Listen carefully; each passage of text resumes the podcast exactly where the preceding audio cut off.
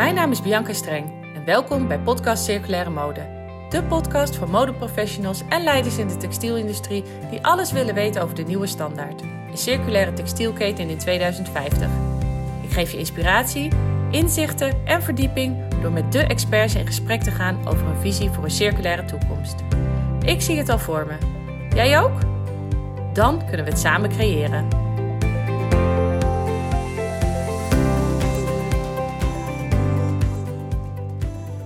Vandaag spreek ik met Marco Rog. Uh, Marco, je bent een man van een zeer heldere visie en een missie op circulaire economie. Wij hebben elkaar leren kennen tijdens een netwerkontbijt en sindsdien spreek ik heel graag met jou over ondernemen, duurzaamheid, maar vooral ook over circulariteit. En dat wilde ik andere mensen niet onthouden, vandaar dat ik je heb uitgenodigd in mijn podcast. En wat ik dus heel verhelderend vind als wij elkaar spreken, is dat jij over het algemeen niet in de textielindustrie werkt. En ik put heel veel inspiratie uit de manier waarop uh, jij bedrijven begeleidt uh, naar een gezond circulaire structuur. Want in essentie maakt het niet veel uit wat je precies doet binnen je onderneming. Het gaat jou er vooral om, om waarde van bedrijven en hoe, je die naar, en hoe die bedrijven naar waarde kunnen ondernemen.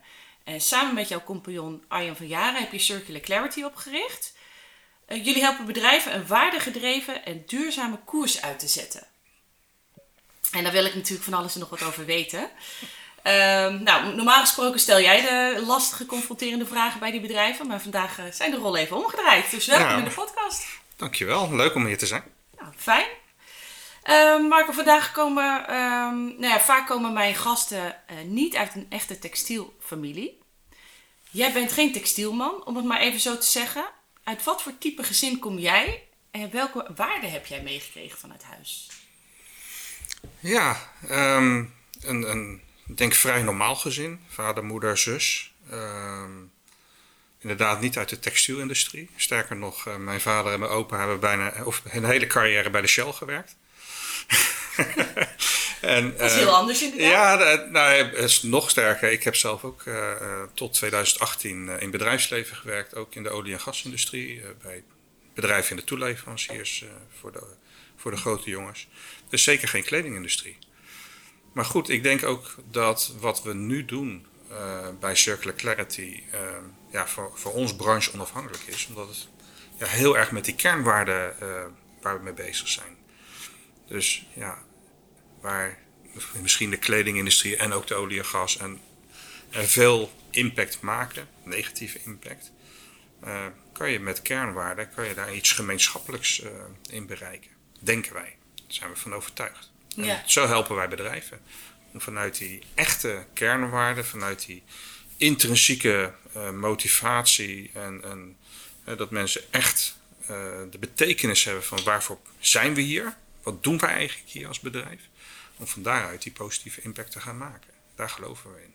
Ja, en is dat vaak dan nog echt een zoektocht bij bedrijven? Zeker. Ja, zeker in deze tijd. Want we worden natuurlijk aan alle kanten worden natuurlijk gebombardeerd. Uh, nou, doe maar de gemiddelde journaal open en dan weet je het. Mm -hmm. Dus het is heel complex. En dat is wat we proberen te doen ook bij Circular Clarity. Om die helderheid erin te krijgen. Stap voor stap. Het gaat niet om dat we het heel snel gaan doen. Stap voor stap nemen we het bedrijf en de mensen mee. En natuurlijk kan je soms ook wel wat dingen versnellen. Uh, maar het gaat echt dat het vanuit uh, de kern van die organisatie uh, gaat ontstaan. Die stappen naar voren toe. Ja. En, en daar proberen helderheid in te krijgen, maar ook het houvast in te bieden, omdat het zo complex kan zijn. Juist, heel duidelijk uh, uitgelegd. En jij richt je nu volledig op, de, op werken in de circulaire economie. Je zei ja. al dat je uit een hele andere branche komt. Ja. Dus ja, we kunnen het misschien wel een tweede carrière noemen. Uh, ik weet niet of je het zelf ook zo ziet. Um, kan je er nog iets meer over vertellen waar je, waar je precies vandaan komt? Ja, nou, ik, ik wil echt een tweede carrière, zo wil ik het eigenlijk niet noemen. Het is echt wel een persoonlijke transformatie waarin ik heb gezeten en misschien nog steeds zit. En dan praat ik echt over een omslag in 2018. Het was, had al wel een aanloop, moet ik heel eerlijk zeggen. Allerlei invloeden, uh, zowel vanuit thuis, uh, mijn kinderen, als, uh, als in het bedrijf waar ik werkte. Ehm, dat mij steeds meer het gevoel kreeg van, ja, wil ik dit nog wel 15 jaar doen op wat ik daar deed? En wat is mijn achtergrond? Ja, ik ben ooit technisch opgeleid, heel lang geleden. Ehm, in de loop van de jaren ehm, daar ehm, ja, meer als, als, als generalist, als, als uh, leidinggevende en uiteindelijk ook op, op uh, directieniveau uh, gaan werken. Maar altijd wel met, met mensen bezig zijn. Je kan zeggen van oké, ik ben processen aan het verbeteren, ik ben met transities bezig, ik, of transformaties, maar de kern voor mij was altijd de mens. En ik, het zat voor mij altijd, werd dat onder druk gezet. Zeker bij de wat grotere bedrijven, de beursgenoteerde bedrijven, werd die mens en het, het menselijke aspect steeds meer onder druk gezet. Terwijl ik zelf erin geloof dat als je de, de mensen binnen bedrijven nou ja, natuurlijk goed behandelt, maar in hun kracht zet, ehm, dat je daarmee het verschil kan gaan maken. Nou, het is precies het aspect wat ik nu ook meeneem uh, binnen Circular Clarity. Natuurlijk met de achtergrond die ik heb. dus ik, ik, ik, kan het gesprek aangaan op directieniveau, ik kan het gesprek aangaan op uh, productieniveau, de verschillende lagen. Um, maar altijd vanuit, dat, vanuit die menselijke waarde. Dat, dat is voor mij, voor ons ook binnen Circular Clarity, heel erg belangrijk. Want circulariteit, de technische kant, die gaat op een gegeven moment ook komen. Daar zien we genoeg voorbeelden kunnen we straks ook misschien nog wel over hebben. Maar ja, het gaat.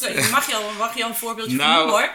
Kijk, bij heel veel mensen denken van uh, dat recycling is circulariteit. Ja, dan kom ik. Ik kan, ik kan soms wel eens bot binnenkomen. Uh, zeg ik, wend er maar alvast aan.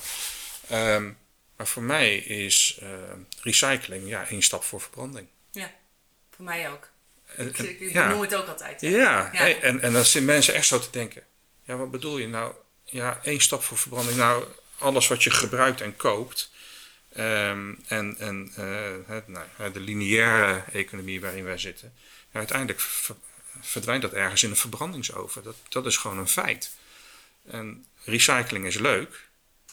Maar als we het niet goed doen, en we hebben genoeg voorbeelden om ons heen, ja, dan, dan schiet het ook niet op. Dus we, in de mindset, daarom gebruiken wij ook heel vaak de R-ladder. Dus hoe hoger je in die R-ladder gaat, het ultieme is uh, nou ja, het weigeren van dingen. Reviews. Uh, reviews. Ja. En, maar om dat te doen, ja, dat is heel ongemakkelijk. Want we zijn mensen, uh, we, proberen, ja, we willen een comfortabel leven leiden. En nu komen we in een situatie, in een periode terecht, waar het allemaal niet zo gemakkelijk meer gaat worden. En dat is moeilijk. Dus dat is ook het, het, de mindset creëren bij mensen binnen bedrijven. Het heeft ook vaak met kennis te maken. Als je iets niet weet, kan je het ook niet doen. Dus we geven ook veel uh, masterclasses en workshops om mensen gewoon op een bepaald niveau te krijgen. Dat ze zelf ook gaan nadenken. Want er zit veel kennis, alleen ze weten vaak niet hoe. Hoe dus, ze moeten toepassen. Hoe ze moeten toepassen. Ja, bijvoorbeeld. Ja, en het betekent niet, jongens, we moeten alles wegdoen. Of het moet in één keer gebeuren. Dat is met, eigenlijk met ieder veranderingsproces, en dat is ook wat ik in het bedrijfsleven vroeger heb gedaan. Het zijn stapjes die je zet in een proces en dat heeft tijd nodig. Het moet uh, bij mensen ook ja, in, hun, uh, in hun DNA komen. Is tijd de grootste uitdaging? Ja. Zo, ja. Dat was heel uh, duidelijk. Ja. Nou ja, dat is echt een hele grote uitdaging. Wij zeggen altijd tijd, mensen, geld. Het zijn ook altijd de gesprekken die we aangaan met opdrachtgevers, potentiële opdrachtgevers. Die drie dingen moeten altijd benoemd zijn. Waarom? Ik kan er nog zoveel geld tegen aansmijten. Ja, ik zeg, geld is eigenlijk op dit moment geen probleem. Het klinkt heel gek, maar geld is in essentie geen probleem. Maar als je de mensen geen tijd geeft om nou, mee te gaan doen in dit veranderingsproces, om ze de, hè, de tijd te geven om te leren, de tijd te geven om iets te gaan doen, gaat het niet werken. En dat is, ja, het is voor ons gewoon een feit. En als je de tijd wel voorneemt en de mensen wel de tijd geeft, ja, dan zie je hele mooie dingen gebeuren. Maar dat is die angst die bij, bij mensen zit. Van oké, ja, maar, oh, maar ik, ik krijg de tijd er niet voor binnen een bedrijf. Dus dat is de reden dat we altijd met een directie beginnen. Altijd met ja, het, het topniveau. Wat uiteindelijk, uh, ja, ja, zij bepalen wat er met de tijd ook gebeurt. Ja, tuurlijk, tuurlijk. Want het betekent uiteindelijk ook iets in hun financiële huishouding. Want als ik als bedrijf zeg van, joh, ik ga structureel 5% uh, eh, tijd uh, geven aan mijn mensen om nou, bijvoorbeeld impact te maken, dan zit in hun hoofd, dat is dus 5% minder efficiënt. Dus 5% minder omzet, Omzet. of wat dan ook. Ja. Het, terwijl het gewoon bewezen is dat het niet waar is. Als je mensen in kan gaan zetten om die impact te creëren, en er zijn genoeg voorbeelden van, die eh, dat bedrijven gewoon misschien niet de double digit ehm, ehm, eh, nou ja, winstgevendheid die naar de oude economie van jou verwacht, hè, de, de, de investeerders of de eh, aandeelhouders. Maar misschien moeten we met iets minder genoegen gaan nemen. Iets minder geld en omzet bedoel je dan? Of op, bedoel je het op een andere manier? Ook wel, maar ik denk dat we ook los moeten laten dat wij denken continu in groeitermen. Hè? Dus de aandeelhouderswaarde. Hè, die groeiterm, van we, moet, we moeten blijven groeien, fi- groeien financieel. Maar we vergeten dat in ehm, nou, datgene wat we doen binnen een bedrijf, en eh, natuurlijk iedereen snapt bij een productiebedrijf heb ik meer impact dan bij eh, een servicebedrijf. Maar uiteindelijk maak je altijd impact op ook sociaal en ecologisch gebied. Dus als ik praat ook over het waarderen van bedrijven of eh, een prijsbepaling. Ik bedoel, nou, eh, er zijn genoeg eh, gesprekken over Schiphol en vliegen en eten en, en, en dat soort dingen. Maar als we die kosten niet meenemen, als we dat niet transparant gaan meenemen in datgene wat we dagelijks doen, dan blijven we op die weg zitten van ja, naar het lineaire in plaats van het circulaire. Dus we zullen rekening moeten gaan houden met onze impact op sociaal en ecologisch gebied. Ook in je financiële huishouding. Ja, dus eigenlijk zou je het ook zo kunnen zien eh, als we het weer even over die 5% hebben. Hè? Dus het management zegt ik ga, eh, of je stelt voor, of, of in welke workshop dat dan ook naar voren komt, 5% van mijn tijd mag het personeel besteden aan verduurzamen en het bedrijf circulair maken. Dat gaat zich eigenlijk altijd weer terugverdienen in, een, in, in de nieuwe economie eigenlijk. Ja, dat denk ik wel, ja. Ja. En dat, hè, die 5% is niet alleen maar om, eh, zeg maar richting de verduurzaming. Want uiteindelijk geloven wij, hè, als je praat over meervoudige waardecreatie, ehm, en vanuit je eigen kernwaarden, dan betekent het ook dat je tijd gaat eh, geven aan ehm, nou, zaken die misschien helemaal niet tot die kern van het bedrijf eh, behoren, traditioneel gezien. Ehm, maar nu wel belangrijk gaan, gaan worden. Omdat je graag die bijdrage wil leveren aan, nou, of dat dan natuur is, of sociaal, of eh, mensen die eh, de hulp nodig hebben. eh, hè, dat soort zaken. Als je als bedrijf daarvoor gaat staan, dan geloven wij erin dat je ook een betere wereld gaat creëren. Ja, mooi. En ehm, ja, je, uit jou, hoe jij spreekt, dan, ja, zit het echt in jouw hart. De, de behoefte dat je bedrijven wil helpen om Ja. te veranderen. Dat, kan ik dat ook een beetje benoemen als jouw missie? Zeker, zeker. Nou, eigenlijk de missie. De missie. Ja, en dat is, heeft wel een omslagpunt gehad. En we hebben natuurlijk ook veel moeten achterlaten. Er zijn keuzes eh, die ik heb moeten maken. Eh ook al best een goede baan. Ja. Eh, en en ja, dan ga je zoiets doen. Heel onbekend. Heel onzeker. En dan moet je gewoon mensen ook om je heen hebben. Thuis eh, met name. Die zeggen van ja, doe het. Want het is belangrijk. Met alle gevolgen en consequenties van dien. Maar dat is, dat, die missie is zit zo sterk en, en dat is nog steeds groeiende. Maar ergens maak je die keuze ehm, om dat te gaan doen en de rest dan ook achterlatend. Hoe- en dat wordt eigenlijk steeds makkelijker nu, omdat die missie zo belangrijk is. En wat ik ook altijd zeg van, ik gooi niet weg wat ik in het verleden heb geleerd. Dat neem ik juist mee, alleen ik doe het op een andere manier. ja, want eigenlijk kom je natuurlijk uit een industrie die totaal niet duurzaam is. Nee, nee, Nee. helemaal niet. Maar hè, ook datgene wat ik daar deed. Hè, als je praat over een stuk veranderingsmanagement en mensen meenemen in, ehm, in, in de missie van dat soort bedrijven. Eigenlijk de, de manier waarop is hetzelfde wat ik nu doe.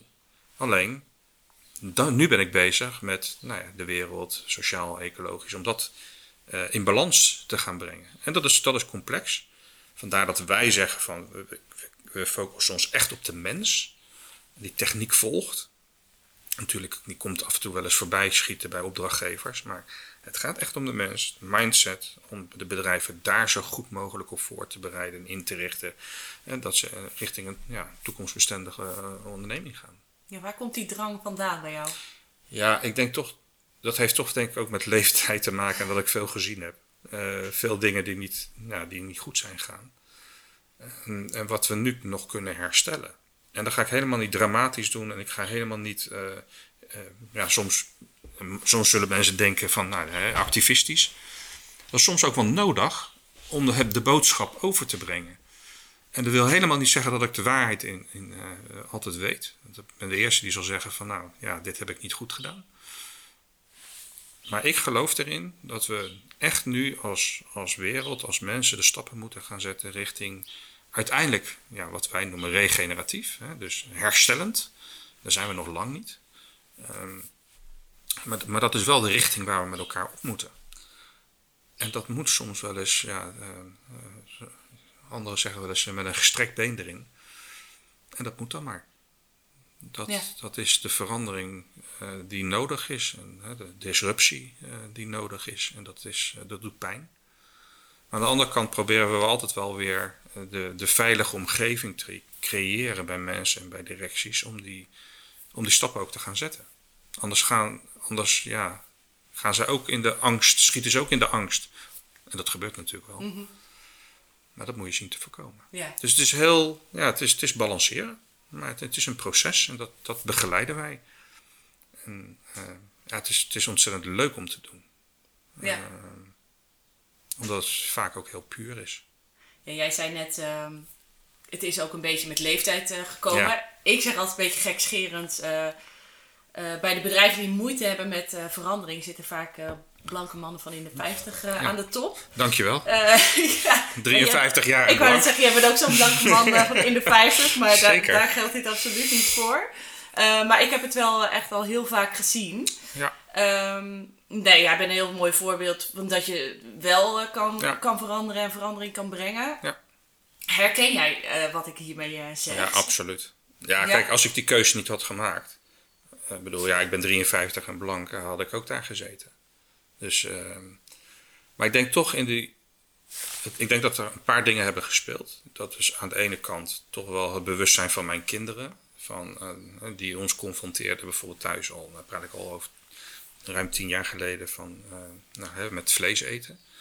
Dan krijg je fantastische PowerPoint-presentaties uh, voorgeschoteld. Uh, van, van, je kinderen? Jazeker. Ja, ja, ja. ja, ja. Fantastisch. En als er ene carnivore was, was ik het wel. Maar dat is, als je iets niet weet, waarom zou ik dan veranderen? Nee, zeker. En, en dat zo'n PowerPoint van wat er gebeurt in, in, nou, in de vleesindustrie of in de, land, in de, in de landbouw dat is natuurlijk best confronterend. En langzamerhand ga je dan natuurlijk daar wel je, je gedrag op aanpassen. En dan praat ik al over ruim tien jaar, nou, echt meer dan tien jaar geleden.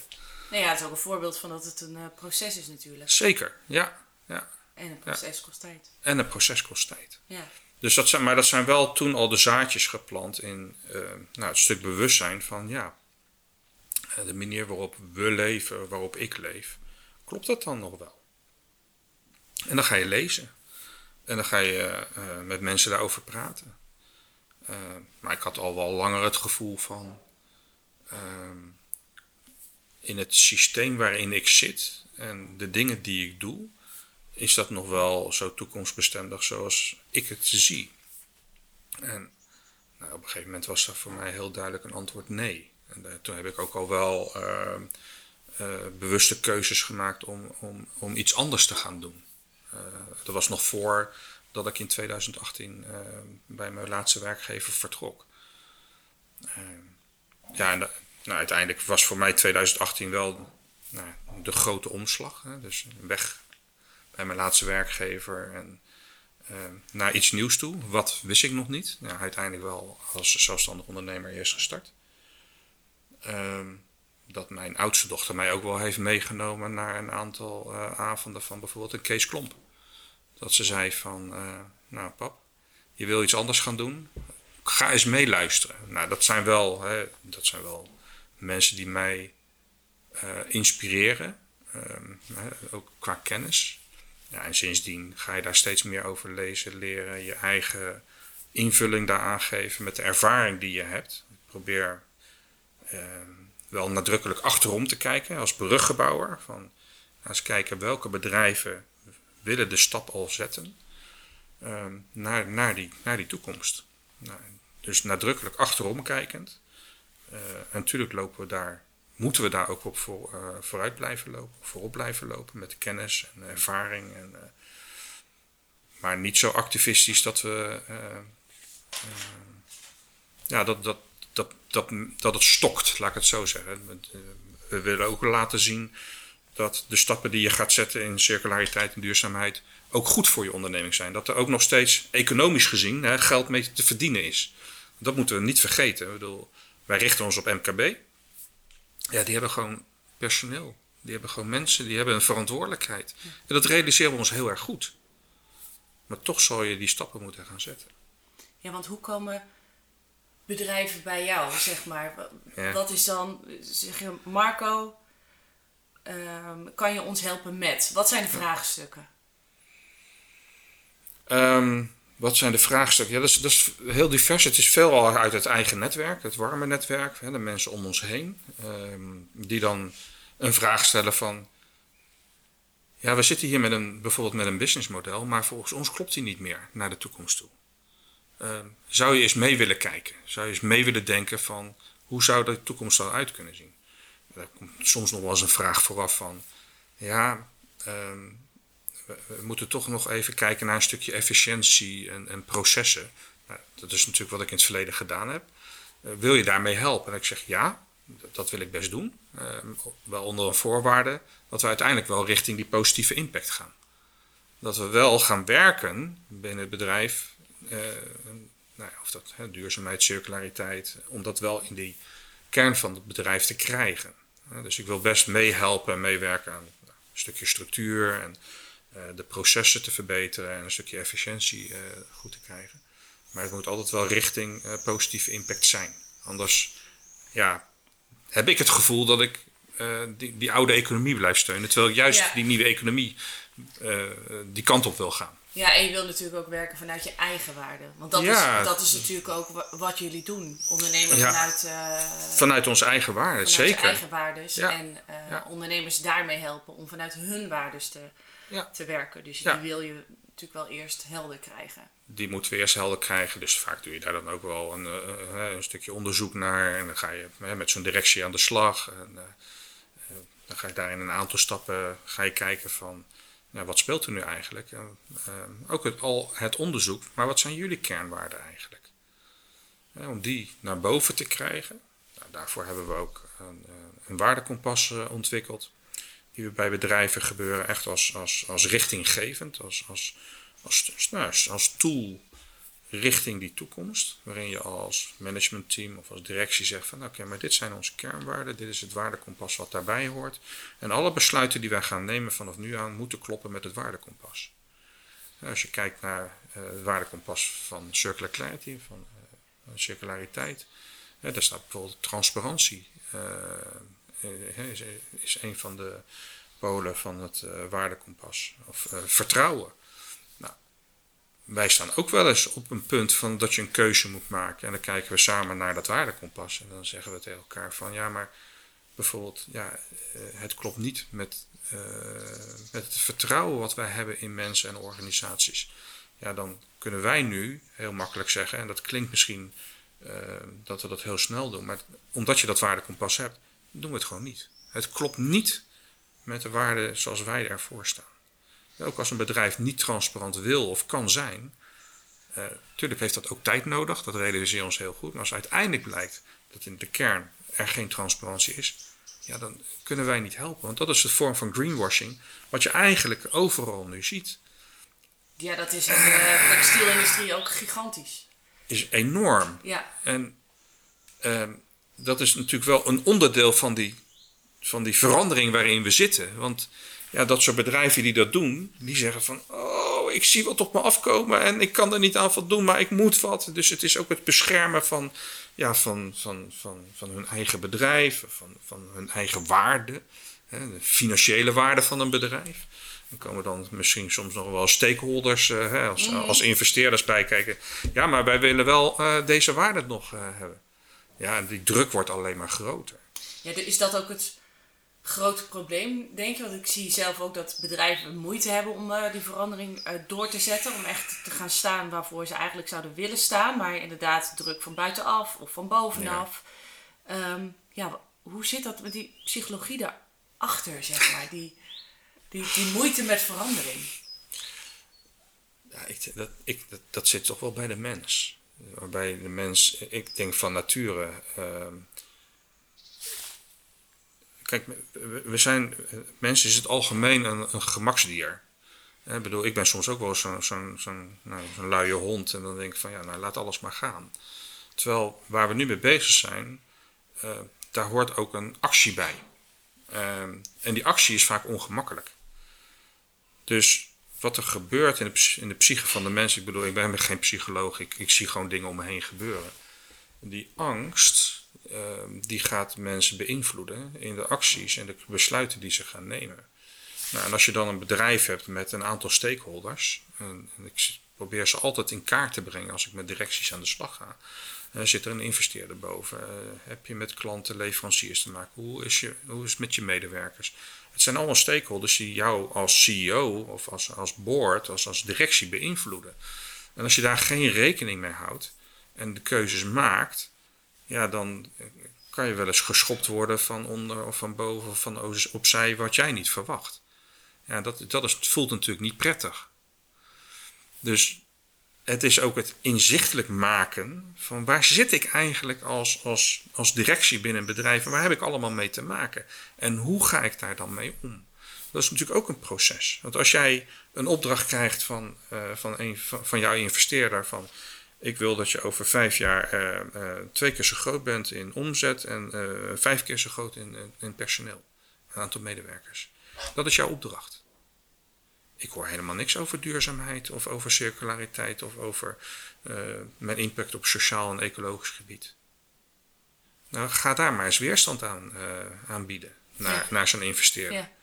En er komen wel medewerkers naar je toe van, ja, maar hoe, wat, wat is ons MVO-beleid? En hoe gaan wij om met, uh, met uh, nou, sociaal beleid? Nou, vertel het me maar. En dat is natuurlijk heel lastig om in zo'n spanningsveld te gaan zitten. Moet ik wel heel eerlijk zeggen dat er gelukkig wetgeving komt. of wetgeving eigenlijk al is. vanuit Europa. noem maar even de CRCD-richtlijn. waarbij nu steeds meer bedrijven niet financiële waarde moeten gaan rapporteren, jaarlijks. Dat is best een uitdaging. Want hoe ga ik dat doen? heel veel bedrijven hebben daar geen idee van. Maar het komt wel op ze af. Ja. Nou, ook dat soort bedrijven begeleiden wij om uiteindelijk die rapportage ehm, op een goede manier te gaan inrichten. Op de waardes waar jij voor staat, op de gebieden waar je impact op maakt. En om dat dan ook die niet-financiële waarden in kaart te gaan brengen. Ja, dat is wel een hele goede, hele goede ontwikkeling. Ontzettend goede ontwikkeling. In de textielindustrie is dat de, de UPV, ja. onder andere, die ja. Eh, er aankomt. En, en daar zijn inderdaad ook uh, Europees, uh, worden daar regels voor gemaakt. Um, ja, ik zou nog even verder willen naar het, het lineaire systeem. Ja. de meeste bedrijven ondernemen nog volgens een lineair systeem. Zeker. En nou ja, dat, dat noemen we het take-make-waste systeem. Daarnaast ontwikkelt zich ook, ontwikkelen zich ook vele circulaire businessmodellen. Uh, met de oude systeem wordt nog heel veel geld verdiend, uh, waardoor bedrijven heel moeilijk daar afscheid van kunnen nemen. Denk je dat dit feit, het grote geld verdienen met oude systemen, een van de grootste problemen is in de circulaire transitie? Of de grootste uitdagingen, kan ik misschien beter uh, zeggen? Nou, misschien ook wel de grootste kans. Uh, ik denk niet zo altijd in problemen, maar meer in, in mogelijkheden. Uh, ik denk dat het juist een kant, uh, wat ik eerder al zei, van, we zeggen altijd tijd, mensen, geld. ik denk dat geld in het algemeen geen probleem is. En ik, en ik realiseer me heel goed wat ik zeg, want er zijn natuurlijk hele groepen mensen in, in, in Nederland, in de wereld, die het gewoon niet goed hebben op dit moment. en dat is ook, nou ja het resultaat van het systeem waarin wij zitten. Of je dat dan een kapitalistisch systeem noemt, geef het een naam. Maar het is wel een systeem wat gericht is op financiële groei en uh, bezit en, en, en, dat soort dingen. Maar ik denk dat juist dat het een kans gaat bieden om uh, die stappen te gaan zetten richting die circulaire economie. Als je gaat zien wat het voor jou als bedrijf gaat betekenen. Um, bijvoorbeeld nou, uh, de kledingindustrie, de kledingsector als je kijkt hoeveel geld, en ik heb geen idee qua getallen, maar ik denk dat er heel veel geld wordt gespendeerd aan een stuk marketing. Of dat dan tv, advertenties, social media. Er gaat best veel geld heen. Stel nou eens dat wij zeggen tegen elkaar van laten we eens een gedeelte van dat marketingbudget binnen de kledingsector gaan gebruiken om die stappen te gaan zetten richting een circulaire economie. Uh, laten we eens eruit gaan uh, dat in Nederland 100 miljoen uh, naar, naar marketing gaat. Laten we 20% daar eens op, op impact gaan reserveren. Dat is 20 miljoen. Nou, ik denk dat je dan best wel hele mooie dingen kan gaan doen binnen die kledingsector richting die circulaire economie. Al is het maar het, het creëren van bewustzijn, het, het doorgeven van kennis, dat mensen zelf daarmee aan de slag gaan. Top-down, bottom-up als wij mensen in staat kunnen gaan stellen, met alles wat ze al weten, de kennis en de ervaring die ze hebben, om die in te gaan zetten richting die circulaire economie, ja, dan, dan denk ik dat je daar een enorme versnelling in gaat aanbrengen. Maar het betekent wel in de hoofden van uh, nou, budgethouders van, oh, nu ga ik dus een deel van mijn marketingbudget besteden aan iets wat ik eigenlijk niet weet wat het resultaat is. Die onzekerheid, ik kan hem niet wegnemen. Want die onzekerheid die blijft bestaan. Maar ik kan wel laten zien welke stappen je kan zetten om uiteindelijk je bedrijf, uh, nou ja, bedrijf, sector, industrie, te gaan verduurzamen richting die circulaire economie. Wij geloven daar heel erg in dat uiteindelijk circulair ondernemen de basis is voor duurzaamheid, voor MVO en, en noem alles maar op. Ik vind het een prachtig advies. Ja, nou ja, ik hoop dat er mensen opstaan en bedrijven opstaan die het ook gaan doen. Ja, ehm, om, om dat geld, uh, nou, wij trekken alles door in circulariteit. Mhm. Om het geld eigenlijk, wij noemen het ook wel eens circulaire marketing. Nou, er zijn natuurlijk ook genoeg voorbeelden van circulair geld. Wat doet circulariteit? Het behouden van je waarde. Want nu in, in de take-make-waste ehm, economie, waar gaat het geld heen? ja, het gaat vaak naar de grote jongens toe. Mhm. de, de, de mensen, de aandeelhouders. Terwijl wat je wil, is die waarde ehm, behouden in een systeem, een ecosysteem. In, hè, en, en, daar iets in te gaan doen. Dat, dat is eigenlijk wat je wil gaan bereiken. En dat is natuurlijk contra ten opzichte van het oude systeem. Dat, dat moet je wel gaan begrijpen. En dat, ook dat zijn kleine stapjes die je kan zetten. Dus ja, laat de eerste op gaan staan die uh, eh, 20% van zijn marketingbudget gaat besteden aan uh, een stuk positieve impact. In, ze mogen hem altijd bellen, geen probleem. Ja, precies. Nou, we, houden, we houden het nieuws in de gaten na, deze, na deze podcast. Um, ja, de overheid heeft natuurlijk ook hele grote doelen hè? Ja. voor 2050. Ja. Dat, is, dat lijkt nog heel ver weg. Ik denk dat het sneller is dan je denkt. Heel snel. Um, denk je dat die dat we die doelen gaan behalen met z'n allen?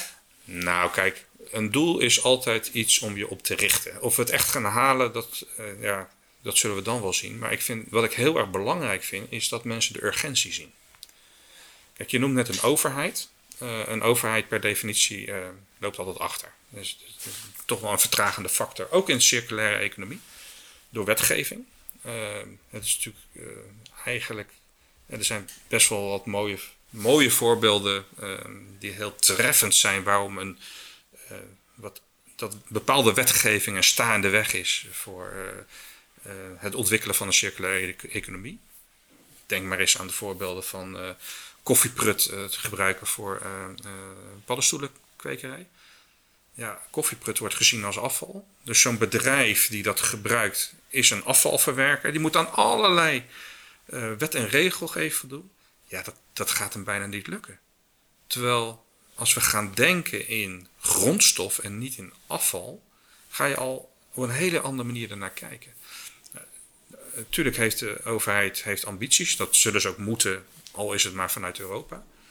Ehm, maar ze zullen echt wat sneller moeten gaan uh, werken rondom uh, aanpassen van bepaalde wet en regelgeving. Maar ook die kansen te creëren voor de bedrijven die wel die stappen nu al durven, kunnen en durven te zetten. Dat is de frustratie, denk ik, ook bij veel ondernemers uh, er is. Dat ze zeggen van ja, we willen wel, maar we kunnen het niet. Om die en die en die reden. Beste overheid, sta op, ga het gesprek aan en, en ga dat met elkaar doen.